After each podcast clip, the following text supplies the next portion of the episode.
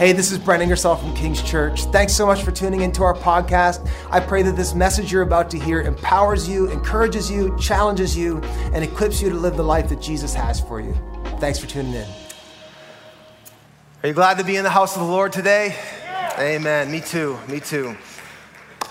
We are in a series eh, that we're actually calling a season. It's, it's more than just a teaching series, but we're in a season of life as our church where we're really doing not just inventory, but we're actually asking the Lord to clarify to us what He wants to establish in us in this season as His church. And we've been calling this time an as for me and my house time, where we have clarified some things and we are taking our cues from Joshua chapter, four, chapter 24, where he calls on Israel in a time of transition and disruption, similar to what we're in right now, this kind of in between space where we aren't where we were and we're not where we're going. We're kind of in this middle zone. And he calls them and he says, Look, you need to make a choice today because indecision is a decision, and you need to make a choice as to whom you will serve. And he says, As for me and my house, we will serve, yeah, we'll serve the Lord. And we've been asking the question over the last several weeks what does it mean to serve the Lord in our day? What do we need to establish in this house called King's Church? In the first week, we established first and foremost that this house is built on the King. It is built for the King and his kingdom. We are a Jesus people. Can I get an amen? And so we want to establish that we are king and kingdom people, and we want to recognize that there are forces at work in this world, and there is an enemy that is trying to distort the truth, to keep us from seeing Jesus as he really is, to keep us from experiencing Jesus for who he really is. He tries to distort the truth, the enemy does. And then we talked about how if, if the enemy can't distort the truth, he, he then moves to try to distract us from the mission to convince us to not do things or distract us from doing the very things that Jesus asked us to do. And we talked all about the mission of the church to be a blessing to all nations, how God wants to ransom and redeem a people so that as He blesses them, they will be a blessing to the whole earth until the whole world, until Halifax and West Saint John and Charlottetown and Saint John looks more like heaven. That's our job on the earth. Amen. It's to see people come to know King Jesus and the salvation and life that he offers and to see them transformed. This isn't just about raising your hand and saying, I believe in Jesus. It's about following Jesus and trusting that as you do, he's transforming us into his very image. We have been made in the image of God, and we, as we follow him, the Bible says, like it says in Second Corinthians, as we behold him with unveiled faces, we are being transformed into ever increasing glory. Whoo! That's the mission of God and God has raised the church up to accomplish that mission. And then last week we talked about how if the enemy doesn't distort the truth and distract the mission, what he tries to do is divide the church and try to make us get divided by any means he can possibly do. And we talked about how God's heart for his home is unity. God loves when brothers dwell in unity, and that we talked about how the Spirit and the kingdom of God actually flows when we have become unified. But today I want to step one step further into another deception. And here's the big idea. And I want to just, I'm going to throw the big idea out there and then I'm going to unpack Mark chapter 11 in just a minute. But the big idea is this it is entirely possible for us as the people of God, for the house, so to speak, to have nice, neat, fashioned theology, to be able to answer all the tests, all the questions on the test correctly about who Jesus is, and to be gospel fluent. It's possible to have our theology buttoned down, and it's possible to even be on mission, and it's possible even to dwell in unity and have all the appearance of a healthy church, and yet be so close and so far.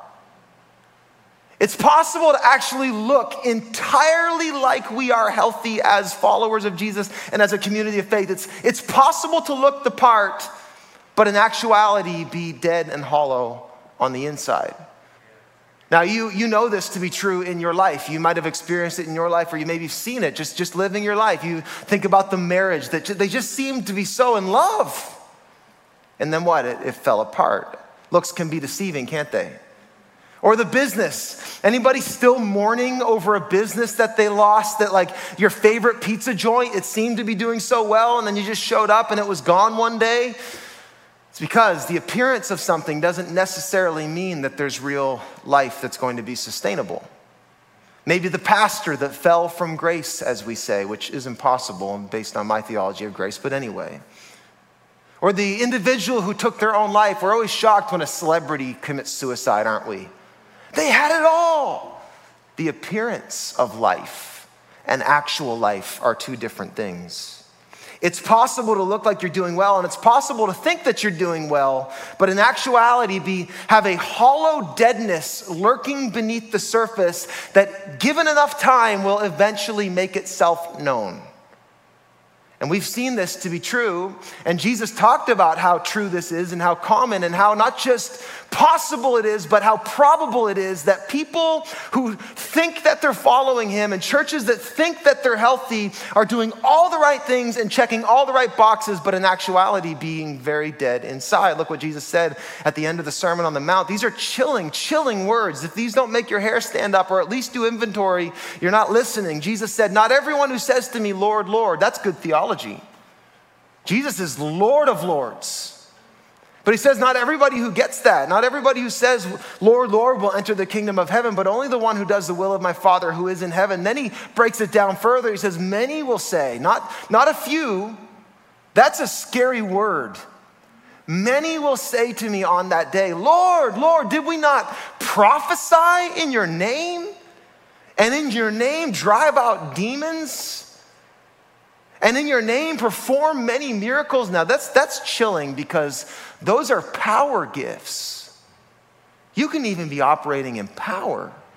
And look what Jesus says. Then I will tell them plainly, I never, I never actually knew you. You were doing all the right things, but I never knew you, and so I, away from me, evildoers. You see, the fact is, we can be fooled into the appearance of life but Jesus isn't fooled.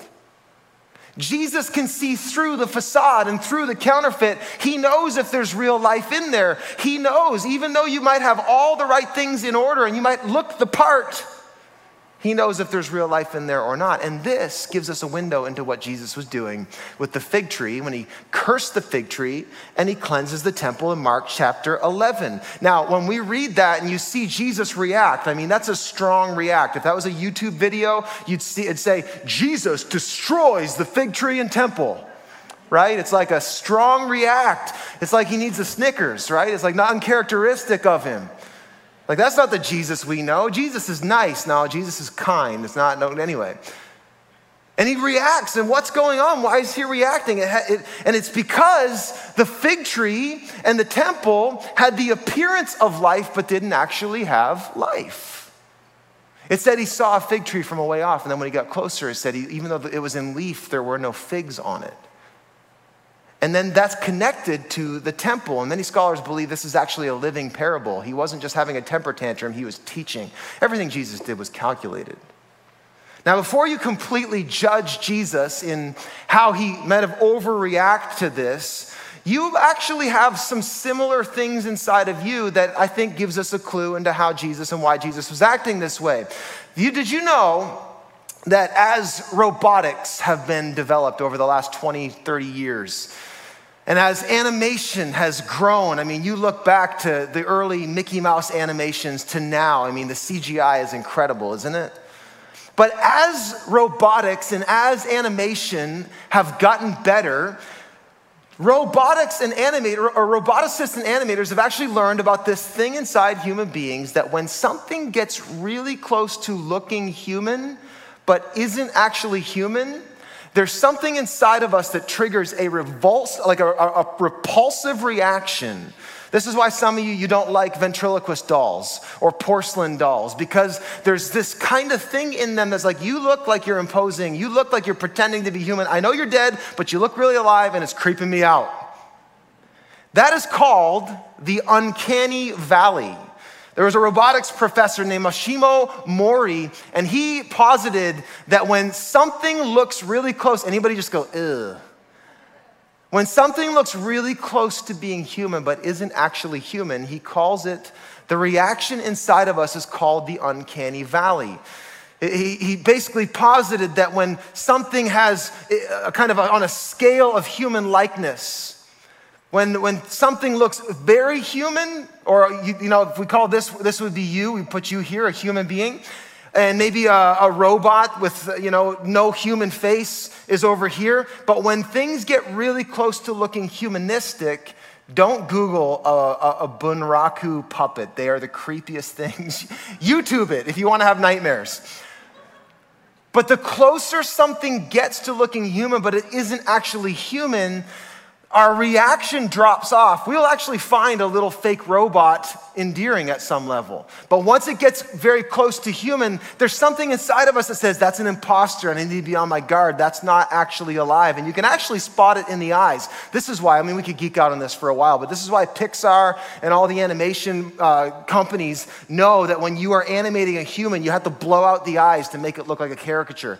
Did you know that the first Shrek, uh, when they were kind of showing the, pre, the previews, the, the test groups, they actually had to change how the humans looked because their eyes were too lifelike and people were like, ugh. That is the uncanny valley. It's the reaction that we all have when something has the appearance of life. It looks too lifelike, but in actuality is a machine.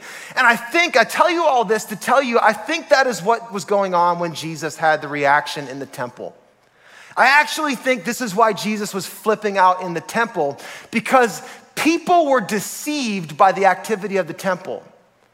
It had the appearance of a life giving thing. It had the appearance of life, but in actuality, it was just a robotic series of mechanisms and rites and rituals that were going through the motions, but there was no life. He could see it in the eyes.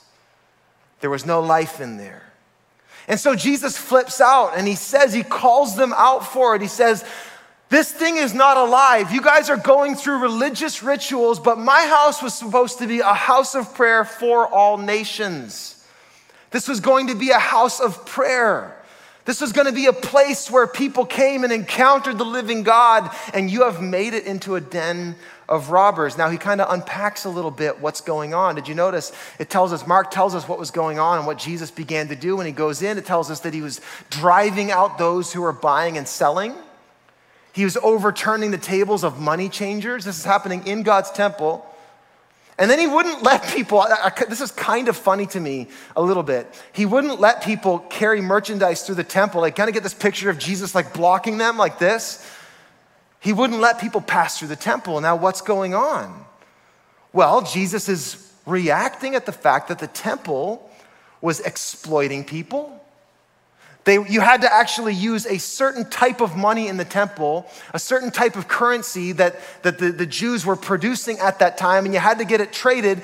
And you, your money, you had to get it traded for temple money, and that temple money, it was bought at a premium. And not only that, so people were getting ripped off, but not only that, there was this gross desecration of the holy. They were selling doves. Now, they were selling doves because it was more convenient to offer a sacrifice that they didn't have to carry from their homes. But how many of you know that convenience and sacrifice aren't the same thing? Sacrifice and convenience don't necessarily work that well together. And then he was he was blocking people from going through the temple. And that gives us a picture into what was going on. The temple in, in, in, Jerusalem at that time was right smack dab in the middle of the city, and there was commerce and markets built all around it. Many people would use the outer court as a shortcut to get to the other side of the city. So they had no intention of engaging God there. They just wanted to get through and they wanted a shortcut to get to where they really want. That sounds like a, a sermon. And so Jesus was blocking them. They had desecrated the holy. They'd made it a highway to get to where they really wanted. They'd made it a place of convenience. And they were now exploiting people, turning a profit on the place that was supposed to be a place of the presence of God. And so Jesus wasn't fooled by the appearance. He's freaked out and he's repulsed by it. It's kind of the uncanny valley. And Jesus, he says, My house was supposed to be a house of prayer for all nations. This wasn't supposed to be a mall. This wasn't supposed to be a bank. This isn't a highway. This is a place of a dwelling. You're supposed to experience God here. That's why Jesus is freaking out. Because if we talked about this, we talked about when we dwell in unity, God's design for the temple. We talked about how God gave his people to the earth to be a blessed, to be a blessing to all nations. And the temple was designed to be a place where God's glory dwells. It was supposed to be a place where people could come from all around and they could come and they could experience the presence of God and they could experience the mercy of God. They could experience, they could come and they could bring a sacrifice and they could know that something has happened where God has forgiven me and I am now in good standing with God. They could experience reconciliation. They could experience the truth. They could experience the presence, the power, the glory. It was supposed to be a place where heaven and earth intersect. That was what the temple was meant to be.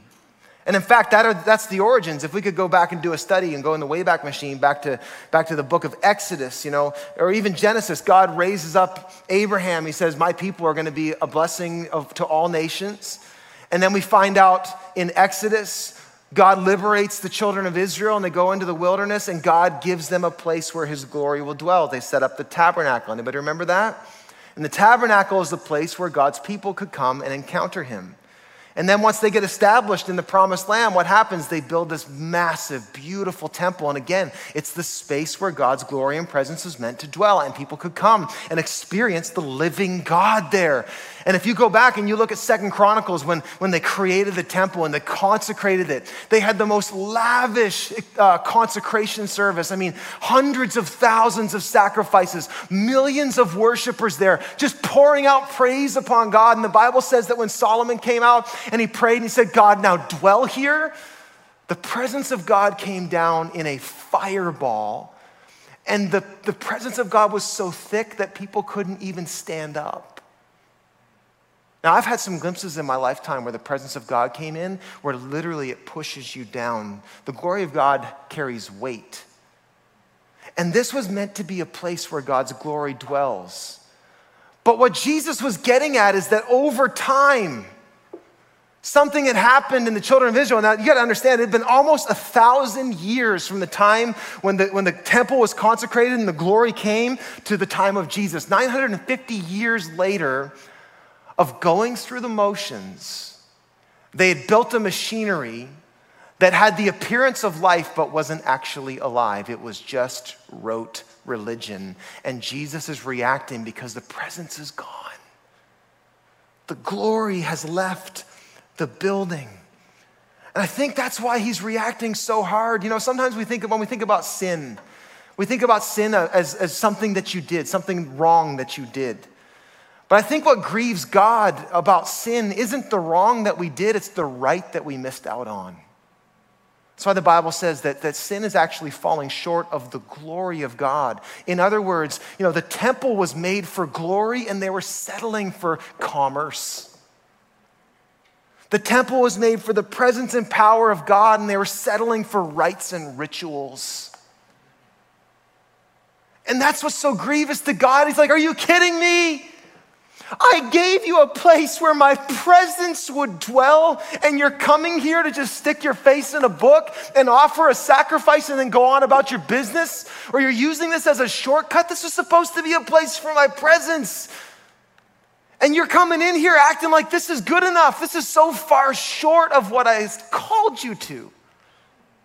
And this is what he does for us. I think this is what grieves God about the sin and the choices in our lives that we make. It's, it's not the thing that we did, it's what we missed out on getting. It's like you, you those of us who are addicted to the validation of other people. You know, you live for that Facebook post. You post something like, I wonder how many people are going to like it. And I think God's just looking down saying, Are you serious? Those stupid little hearts satisfy you? You were made for the validation of my word and my love and my presence, and you are running around snapping selfies, hoping that people can satisfy the eternal hole in your soul that I was made to fill. Are you serious? I think that's why God reacts.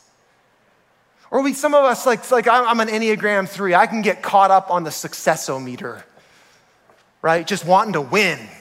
Let's win at old man basketball. Let's win. Let's win at church. Let's win. And I feel God just saying, Are you serious? You think the glory of winning an old man pickup game is really going to satisfy you? Or you think the glory of having the biggest church is really going to satisfy you? It's hollow. It's empty. It's meaningless. You were made for glory and you're settling for this? Or some of you, some of you struggle with substances, you know, you, it's alcohol, or maybe it's a drug, or maybe it's pornography, or maybe it's food. And I just feel like, you know, we get caught up on the thing and we're like, oh, this is bad. But God's like, no, you're missing out on what's good. You're missing out on, are you serious? You think, you think that bottle can replace the satisfaction that I can give you? What? See, sin is the fact that we were designed for so much more, but we operate so far beneath it. That's why it says, like, all have sinned and fall short of the glory of God. You were made for glory. I was made for glory. The temple, the people of God were made for glory. And this is why Jesus is reacting. It's like when we see those fake robots, we see it in the eyes. We're like, wow, you look the part, but you are grossing me out because I know life and that's not life. And that's what Jesus was doing in the temple. He's like, wow, a person who didn't know, they'd see all the sacrifices and they'd see the busyness and they'd see the, the scripture being read and the, the, the rites and rituals being performed, and yet they they don't even realize there's no life in them. And it can happen to the church. And what happens is, when the glory goes, Jesus said, this was supposed to be a house of prayer, a house of the presence of God. And what did he say? He says, You've turned it into a den of robbers. So, in other words, a, a thing that was supposed to be a giving thing on the earth when the glory is no longer there to fulfill it, it starts to look to other things to draw from. Like the giving thing became a taking thing. The place that was supposed to receive the glory of God and give the glory of God and the presence of God to the earth, when the glory departs, we start looking horizontally to fulfill the glory. And this is why I said this has become a den of robbers. The giving thing has become a taking thing. See, the problem, you, have created a machinery that's now dependent on commerce and it's dependent on people's participation and it's dependent on all these things when you are actually meant to be dependent on my presence. And now that my presence is gone, you just need more and more and more and you're consuming. See, that's the problem with machines. The problem with machines, when we build up a religious machinery, the problem is it just takes more and more. Machines consume, don't they? They draw power. And the thing that was supposed to give to the earth is now, it sucks. And I don't mean that to be crass. I mean, it now exists to perpetuate its own existence. It needs you to show up. It needs you to do your job. It needs you to buy sacrifices. It needs you to toe the line. And the giving thing becomes a taking thing. It starts to consume. And you see this. Churches fight this. We fight this. It's so easy to just become this big machinery that just needs people to plug in. But God didn't design us for that. The other problem with machines is they corrupt, don't they? They corrupt. They corrode. They break down. Anybody own a Ford? Actually, that's not true. I'm a Ford guy, and I've had great luck with Fords, except for one. One was a lemon, but but machines corrupt. They break down. And so when the glory goes, and I feel like I need to just highlight this because we need to we need to know it when we see it. Jesus knew it when he saw it. When the glory departs, the church starts to get mechanical. And Christians start to get mechanical. And what happens is you'll see tradition and sentiment start to rise. Remember the glory days? Remember back when we used to? And then as passion dies down that comes from intimacy with God, programs are built up to start recreating and replicating and manufacturing the very thing that God wanted to give us through his presence. And as transformation stops happening because we are no longer beholding his glory, behavior modification starts rising up. Hold the line, be a good Christian. Whatever happened to my yoke is easy, my burden is light. As heart revelation from being in his presence, from opening your heart to his word and saying, God, read me as I read this. As heart revelation wanes, information rises. Good thoughts, Pastor. I liked your talk. As demonstrations of power, because you're in the presence of God, start to dissipate, doubt will rise. That's why you have full branches of the church who say that the gifts of the Spirit have ceased. The Holy Spirit doesn't do that stuff anymore. You know where they've got that? Not from here. They got it from their experience. They haven't seen it. So they build up a mental framework to justify their experience instead of coming under what the word says. And if not doubt, you also see other channels of the church that, that operate in deception. They hoot and holler and they hype themselves up in such a way that they pretend that that's glory and that's the power of God, but it's just really just this kind of circus level excitement, is all it is. It messes up kingdom relationships. We'll talk more about that next week. And, and here's the crazy thing, and we're seeing this in our day. When the glory of God leaves, the grace and truth of the word starts to get compromised. And so you'll see some people run with grace and say, It doesn't matter what I do at all. I can do whatever I want. The grace of God's got me covered, right? There are people who live as though this isn't the truth, or they can edit it to make it say whatever they want. In the beginning, God made man and birthing people. Or you see people who will run the total opposite direction and use this as a weapon to control people, as though there's not grace, as though God is not full of grace and truth. See, that's the problem. Machines eventually they start to consume and they start to corrupt. You know, I know, I know a lot of us, we wonder why, you know, why can a pastor at the head of a church, why can he fall? Why can he get caught up in sin? Well, first of all, we pastors are just like you. And the same way that when the glory of God is not occupying your mind and your heart in, its, in, in full and meaningful ways, we, we can get caught up in patterns of thinking and behavior that will eventually crack and destroy. That's why. That's why, you know, you think about the pedophilia that's happened in, in, in the church. Let's not just pick on the Catholic Church. How can that happen? I'll tell you how it can happen. It doesn't happen in the presence of God, I'll tell you that. He's not in that equation. Nobody can do that with God, right? How can Westboro Baptist take this and pick it and say God hates?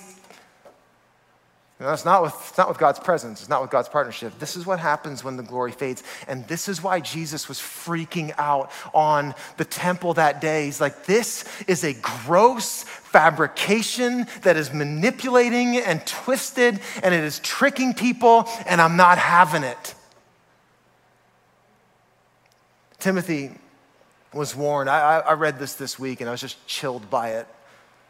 Paul wrote to Timothy and he said, Mark this, there will be terrible times in the last days. People will be lovers of themselves, lovers of money, boastful, proud, abusive, disobedient to their parents, ungrateful, unholy, without love, unforgiving, slanderous, without self control, brutal, not lovers of the good, treacherous, rash, conceited, lovers of pleasure rather than lovers of God. Does that not sound like our day? And here's the key though having a form of godliness but denying its power or the very presence to have nothing to do with such people, have nothing to do with them. Now, here's the good news, and I want to pivot. Jesus gives the way back. He, would ne- he never gives an indictment without an invitation. You need to hear that. If you ever come to church and just get beat up but not invited to something better, you, need to, you always need to hear the invitation. Here, here, here's, let's, let's finish Mark chapter 11. Notice this. So Jesus cleanses the, cleanses the temple. He curses the fig tree, cleanses the temple. And this is, this is the next day. As they passed by in the morning, they saw the fig tree withered away at its roots. He cursed the roots. And Peter remembered and said to him, Rabbi, look, the fig tree that you cursed is withered. And Jesus answered them. Now, watch this. This seems like a confusing connection, but think about it in the terms of the presence and prayer. Have faith in God. What's faith? Faith is intentional connection, belief, it's activation. Truly, I say to you, whoever says to this mountain, be taken up and thrown into the sea. Now, it's important you know that the temple was actually on a mountain. He was literally saying this in front of the mountain. He'd also said things like, I'm going to destroy this and rebuild it in three days. Whoever says, throw yourself into the sea and does not believe, or does not doubt in his heart, but believes in what he says will come to pass, it will be done for him. Therefore, I tell you, whatever you ask for in, can we say it? Whatever you ask for in prayer, this is the key. Prayer is the key. Believe that you have it and it will be yours. What's he talking about? He's, he's, now, scholars think this is a living parable, like I said. And he's talking about what he came to do ultimately. It's encoded in here. I mean, you think about he cursed a tree. Does that sound familiar? The cursed tree. He was hung on a tree that became the curse for us all right there in, in stone's throw away from the temple that was no longer, no, no, longer functioning the way it was designed to do. He hung on that tree. He was buried in the ground. He dealt with the root of sin. He dealt with the root of religion. He dealt with the root of death and then rose again. And we just talked about it earlier in worship. He reestablished connection to God. That's what the gospel is, right? We have been reconciled to God. The kingdom is at hand. Turn and connect. Now, now watch this. What's he saying? He's inviting you to come to him. He's inviting us to turn to the tree of life, to come to the tree that will bear fruit, to come to the one, to come to me and live. He said it a different way. One time he said, I am the vine and you are the. Yes. Remain in me, connect to me, and you will. We need to read that one. Remain in me, and you will bear much fruit, AKA, you will live. Life will happen, but he says, apart from me, you can do nothing. What's the point? The point is his presence. The point is connection with his presence. So, so, what am I getting at here? What's this idea about this house of prayer?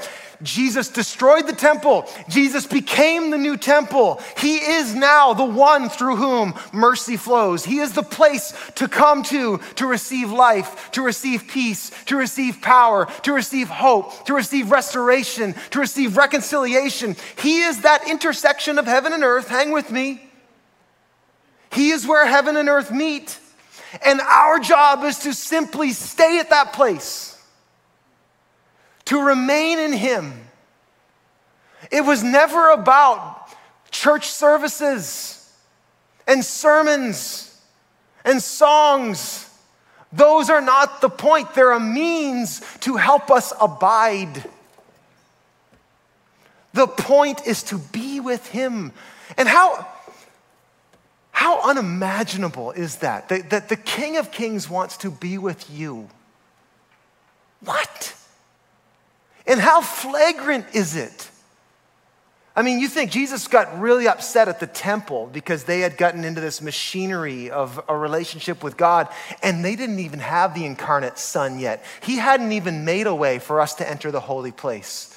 And then Jesus, through his own blood, tears the veil, the separation between heaven and earth, and invites all men and all women to come to him that we can know life and hope and peace and be caught up in his life. And yet we will settle to fabricate this religious experience, having a form of godliness, but denying the power that can actually make us godly. What am I saying? I'm saying that intimacy with God, connection to God, is the source for real vitality. And there are no substitutes. Heaven gains entry when you are connected to Jesus, period. And, and, and, y'all, I need to press on this. It's more than just a general connection, like, yeah, I follow Jesus. No, heaven is gaining entry when you turn your mind and your activity and your voice, when you turn yourself to Him, heaven begins to flow through him into you. Not in a general sense, in a specific, intimate sense. This is the word I just felt the Lord say to us today. We will never be more fruitful than we are prayerful. Period. We will never be more fruitful than we are prayerful. And, I, and I'm, I want to burst some bubbles today, even in myself, because I'm prone to this. No amount of podcasts, books, sermons, songs, church services, theology, success, or self help can replace your prayerlessness, can make up for your prayerlessness. No amount of these things can make up for a prayerless life. And Jesus isn't inviting you to come to Him through my life. We don't believe in that. He's inviting you to come to Him and abide in Him, you personally. When the prayer of your life stops, the presence of glory is cut off, the presence and the glory of God is cut off. It's true for you and it's true for the church. So, this is I'm calling us as we launch into prayer week. This is a call to prayer. Now, what is prayer? Really quick. Prayer is much more than just Carrie Underwood, Jesus take the wheel. Prayer is not p- primarily reactive any, at all. Prayer is something that is proactive. Philip Yancey, one of my favorite definitions of prayer, he says prayer means keeping company with God who is already present. It's turning yourself in every moment, having an awareness and an obedience and a, and a disposition of worship to God through Christ. That's prayer. That's prayer. Prayer is connection with God.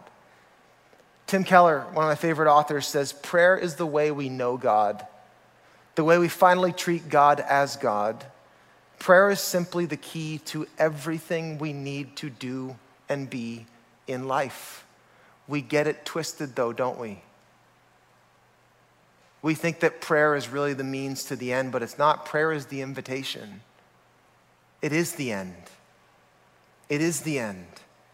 Prayer is, is much more than reactively reacting to your life and crying out. I mean, God, God will listen. God, God loves to come, and when we call on His name, and I'm not saying that you can't react in a moment and say, Jesus, take the wheel. That's fine, but prayer is much more than reactively asking God for things. It's proactive engagement with God. This is why Paul says, pray without ceasing. He didn't mean stay on your knees 24 7. He meant walk with God, talk with God, live with God. Engage with Him at the workplace. When you're teaching the kids, when you're doing the surgery, when you're doing the laundry, do it and abide in Him. That's what prayer is. So there's a bunch of forms of prayer. Prayer is worship, it's adoration. When you worship, when you sing, when you meditate on the word, when you open the word and let it speak to you, that's, that's prayer. It's creating a channel of connection with God. It's confession, when you deal honestly before God, it's reconciliation, healing, restoration. Prayer, it's when we, when we give thanks, that's, that's a form of prayer. When, when we ask God for what we need, God does invite us to cast our cares on Him. When we pray, we align with God, we connect with God, we receive from God. And this is the point Jesus was getting at in Mark 11. If you will just pray, anything is possible because you are now connected to the one for whom nothing is impossible. This is what he was getting at. He said, if you just would pray, if you just abide in me, you could say to this mountain, go throw yourself in the sea. Anything is possible. Prayer is simply everything. What do we have if we don't have his presence? Hollow religion. But Jesus did not come to establish a religion. He came to give us Himself that we could know Him, be with Him. When the house prays, anything is possible. As for me and my house, we will be a house of prayer. Because when we become a house of prayer, we become a house of mercy when we start to pray as individuals and as a church, God's glory begins to dwell. And how many of you know, we talked about this last week, the church is not a building, the church is a It's a, it's a, it's a what? It's a people. And as we come together in prayer and we get filled up with His glory and His presence, we take it wherever we go. And the whole earth is filled with His glory. But it only happens through prayer. I'll tell you what, this world needs right now is not religious people. It needs people filled with the presence of God. The people doesn't, the church, the world doesn't need better arguments. The world needs people who are walking in truth. The world needs people. It is time for the church, it's time for our church, the church in the West, to rise up. Because when the house, when the church becomes a house of prayer, we become a house of the presence of God, which means if we're if the presence of God is here, freedom is here. Amen? Glory. We, we become a house of glory. The house of prayer is a house of glory. It's a house of presence. It's a house of miracles. It's a house of plenty. It's a house of refuge. It's a house of peace. It's a house of unity and real community. It's a house of goodness. It's a house of real family, a wild, multinational, multi ethnic, multi generational, multi socioeconomic family. It's a house of joy. It's a house of praise. It's a house of love. It's a house of of truth. The house of prayer is a house of grace. It's a house where mercy just flows without end. It's a house of salvation for all who believe. It's a house of forgiveness. It's a house of restitution and resurrection and reconciliation. If we would just pray, all of those things start flowing.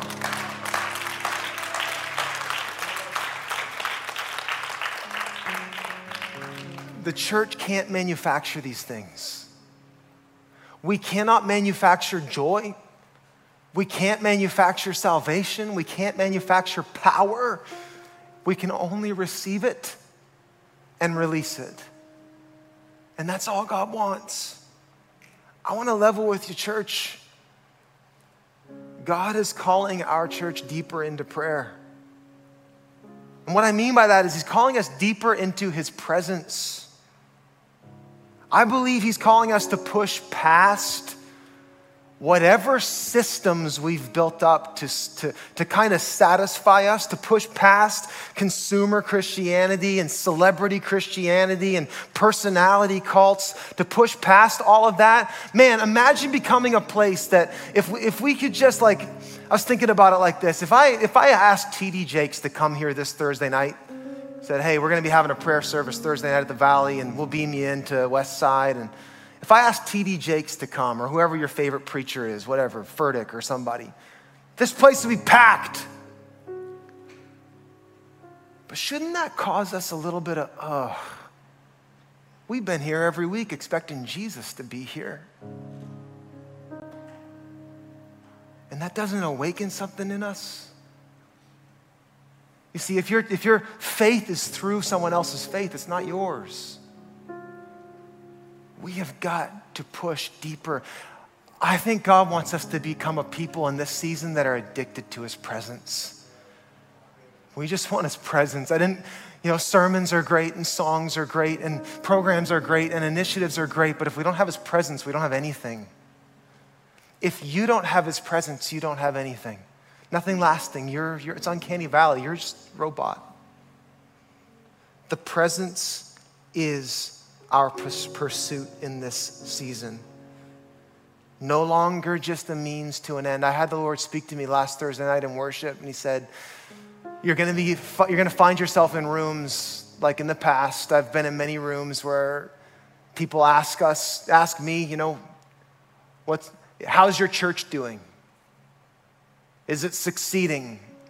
And I've been able to give qualified answers. Yeah, you know, people are finding Jesus, all these baptisms, and people are giving and they're loving their community, and we're growing in, in unity, and these things are all great. But I, I felt the Lord say, I actually want the appetite for my presence to be the singular measure of success in your church.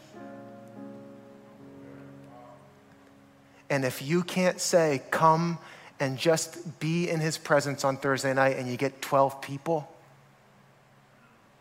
you're not succeeding. I'm saying that to all of us because I fight it too, y'all. It's easier just to come and hear a sermon and check that off your, off your list and head, head back out into your life. But God calls us to more than that. He calls us to his presence. God said to me, when, when, when people ask you how your church doing, how's your church doing, if you can't say they're growing in their affection for my presence, you are not succeeding. And he said it for me too. When someone asks you how you're doing, before you say, my wife's awesome, my marriage is good, my kids are doing good, I love my job, I love my life, if you don't check the box that says, I'm growing in my affection for his presence, you are not succeeding. His presence is everything, guys. It's everything. He wants to know you and be with you. He wants to go with you in your day to day life, in your ordinary. He wants to bring glory into your ordinary. He wants to be with you in the valley. He wants to be there with you when you get the promotion. And we're not just talking about some needy friend here, we're talking about Almighty God. That should undo you. We cannot be satisfied with institution when we were made for incarnation. And we cannot be satisfied with religion when we are made for relationship. There is no substitute. It's either alive or it's dead. It's either living, organic, or it's robotic. So, this is a call to prayer. This is a call to his presence. As for me and my house, we will be a house of prayer. As for me and my house, I will be a person who practices the presence of God. I want to know him. I want to be filled with him. I want to hear his voice. I want to say what he wants me to say. I want to, I want to spend so much time with him that I become like him. I want to be transformed in ever increasing glory. And I want us to be a people who are being transformed into ever increasing glory. That when people, when the world sees us, make no mistake, they don't just see religious rites and rituals, they see glory. They see power. They see a love they've never heard of. They see truth that is unwavering. They see compassion. They see mercy. They see power. They see miracles. They see love. They see light. They see hope. They see peace. They see peace. As for me and my house, we will be a house of prayer. Amen. Do you hear the invitation? I hope you don't feel your wrist slapped. I hope you hear God say, Come to me. Come to me. Come to me, King's Church.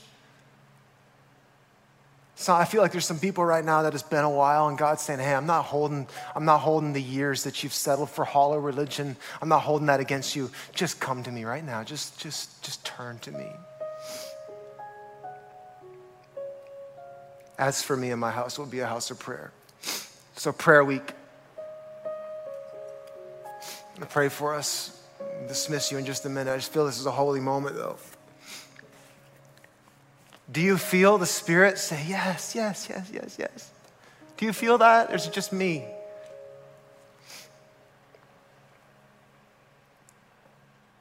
In 2015, I think, we started Love Week. And the Lord gave us a vision that if we could just coordinate generosity, it would do something incredible. And it has. But what we figured out, though, was the incredible thing it was doing was in us more than it was through us. Amen? We've learned that Love Week is more for us than it is for loving the community. And God has changed our church through that initiative, that coordinated initiative.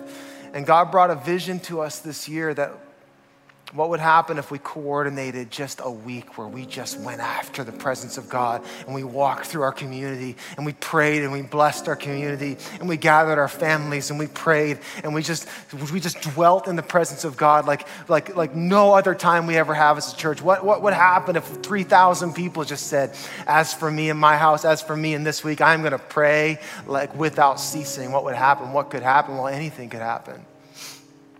But my heart and my hope and what I think God is going to do in this season is He's going to capture our hearts in a new way.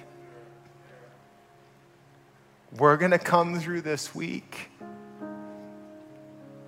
And more than God answering prayers, He's going to be with us, and you, you will see, you will experience His presence this week. So we've tried to make it as easy as possible for you to find ways to engage you can go to the website today.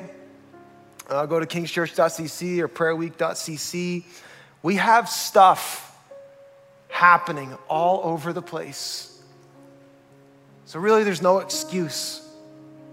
Every morning, Dan will be praying. Every lunch, I'll be praying on live stream. And then we have prayer walks happening. You can go and you can see your map. We're going to cover this region with prayer. We have training classes. We have family prayer. We have youth prayer night. We have a 24 hour prayer vigil, vigil. Thursday night prayer and worship. Can I just put a plug in? Can you please take that seriously, church? I know there's a, there's a call on King's Church similar to, you know how you've heard of Brooklyn Tabernacle? They're known for their prayer service.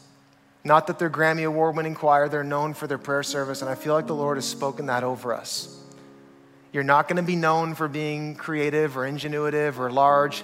You're going to be known as a people of prayer, and it's got to start in these gatherings. So please come Thursday night, come to the West Side. I know Seth's going to be trying to arrange some connection in Halifax. But we have options and no excuses. Amen? So let's engage this week and let's just see what happens. Would you stand to your feet? I want to pray and I'm going to release us. I just feel this is a holy moment. So I'm going to pray that God launches us into this week and we step into not just a week and, and that this doesn't just become a robotic initiative, but that there's a spark of life that happens inside of us. That this isn't just some set of tasks that we check off a list but we actually embody the life that God has invited us to. Amen? So, Father, here are your people. Lord, we, we hear the standard to which you've called us. You've called us to know you.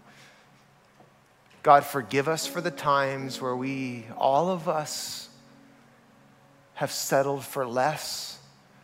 Forgive us for times where we've created a religion out of what was meant to be a relationship. And God, I pray right now over myself and my brothers and sisters at West, at Halifax, Charlottetown. God, awaken an appetite for the real thing, I pray in Jesus' name. Open up a distaste in us for the counterfeit in Jesus' name.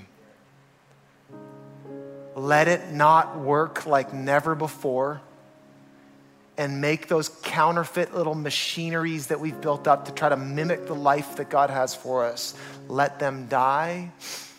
We curse religion, we curse fake Christianity.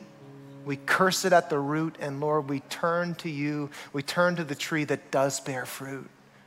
We wrap ourselves in you today, Jesus. God, I pray for renewal over my brothers and sisters. Lord, I pray for the one that hasn't heard your voice in a long time. God, would you, would you wake them up at night? God, would you speak to them through your word? Lord, when they walk, when they walk the streets and they do a prayer walk, would they sense your heart for the homes they walk by?